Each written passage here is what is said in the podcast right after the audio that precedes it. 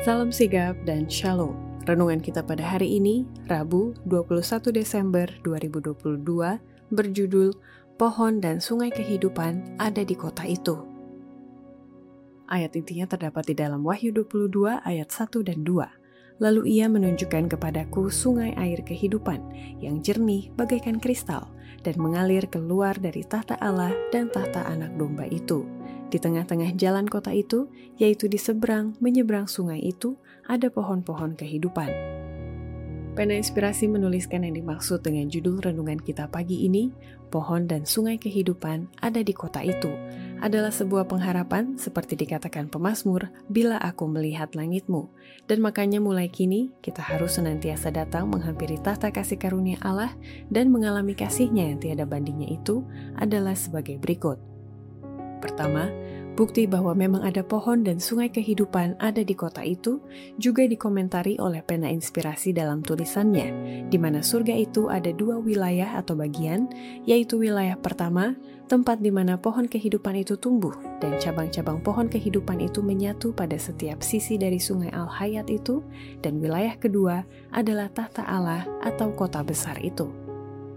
Di sini kita melihat pohon kehidupan dan tahta Allah – dari tahta itu mengalir sebuah sungai yang jernih, dan pada kedua tepi sungai itu terdapat pohon kehidupan. Di satu sisi, sungai itu terdapat batang pohon, dan sebatang pohon lagi di sisi yang lain. Keduanya berupa emas murni yang kasat mata, Mula-mula saya pikir melihat dua batang pohon. Saya perhatikan lagi dan melihat bahwa keduanya menyatu di ujung pohon. Begitulah pohon kehidupan pada tiap sisi dari sungai Al-Hayat itu. Cabang-cabangnya merunduk ke tempat di mana kami berdiri dan buahnya indah sekali. Tampaknya seperti perpaduan antara emas dan perak.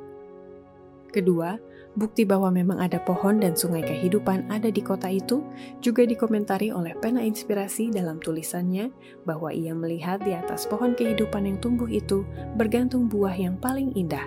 Dan cabang-cabang dari pohon itu berada di sebelah menyebelah sungai itu, yang juga terdapat pohon-pohon lain yang berbuah-buah di sepanjang tepi sungai itu.